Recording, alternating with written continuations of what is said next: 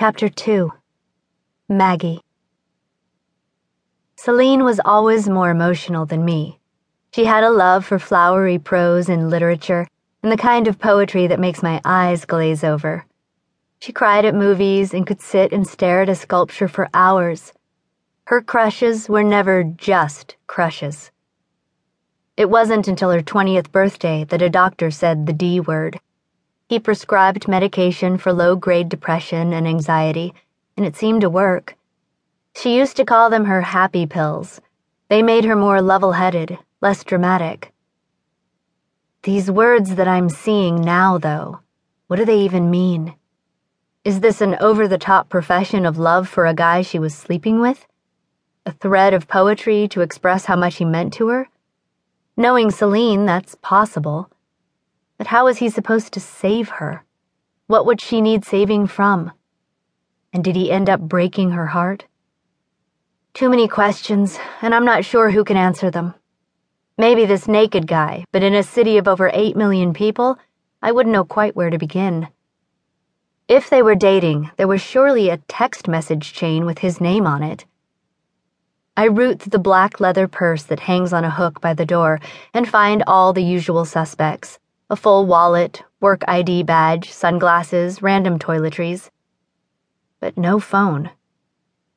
I know she didn't have it on her when she died. The funeral home arranged for all personal effects to be shipped along with the body when it was transported to San Diego. All that came were a pair of earrings and a watch. Did it go missing somewhere along the way? Would someone be sick enough to steal a phone off a corpse? The last I remember, Celine raved about how great the camera was on her iPhone.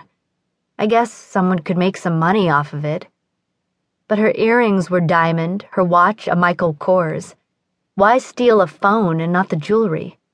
Missing earrings are less likely to be noticed than a cell phone. I dial Celine's number with shaky fingers for the first time since her death. My throat tightens at the sound of her smooth, sultry recorded voice on the other side, telling me that she's not available. Her voicemail picked up immediately, so the battery must have died. I hit redial and listened to Celine's voice four more times before forcing myself to move on. Grabbing a sheet of paper and a pen from her desk, I begin my list of things I need to do tomorrow. The first one ask the police about Celine's phone. I run my thumb over the touch screen of my phone. It's both a godsend and a curse. I bring it along with me everywhere, even on those sweltering hot days when I'm elbow deep in dirt and reception is spotty. People's entire lives can be uncovered in phones. Maybe someone took Celine's phone and it had nothing to do with making some easy cash. Maybe there was something on there that someone didn't want uncovered. Or maybe I'm just tired and delirious. I toss the pen aside and pick up the dried yellow rose that I found in the main compartment of the lockbox. Celine certainly couldn't have held onto it to preserve its beauty, I note rubbing the shriveled brown tinged petals between my fingers. There's still a hint of moisture in the base of the flower. It can't be that old.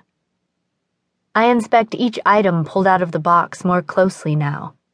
Ticket stubs to a Broadway show of Romeo and Juliet, Celine's favorite from years ago. I remember her seeing this with the love of her life, Bruce. The jackass who broke up with her one day with an it's not you, it's me excuse. A few weeks later, she found out that the it's me part involved a redhead from her history class, which sent her into an emotional spiral. It was the one and only time she has ever accepted a luxurious gift from me, in the form of an all expenses paid trip to Jamaica for the two of us. The only reason she agreed was because she was wallowing so deeply in misery that she couldn't think straight. Plus, it was already booked and non refundable. I flick the ticket stub away with disdain, wondering why she'd keep it. That was Celine, though, ever the sentimentalist, even when the good memories were weighed down by the ugly after effects. She wanted to keep the evidence. A true glutton for punishment. I find several tickets to memorable auctions, too attending the high profile sales, witnessing the rich wave their money away with a paddle, one lucky winner walking off with a valuable piece of history, was like a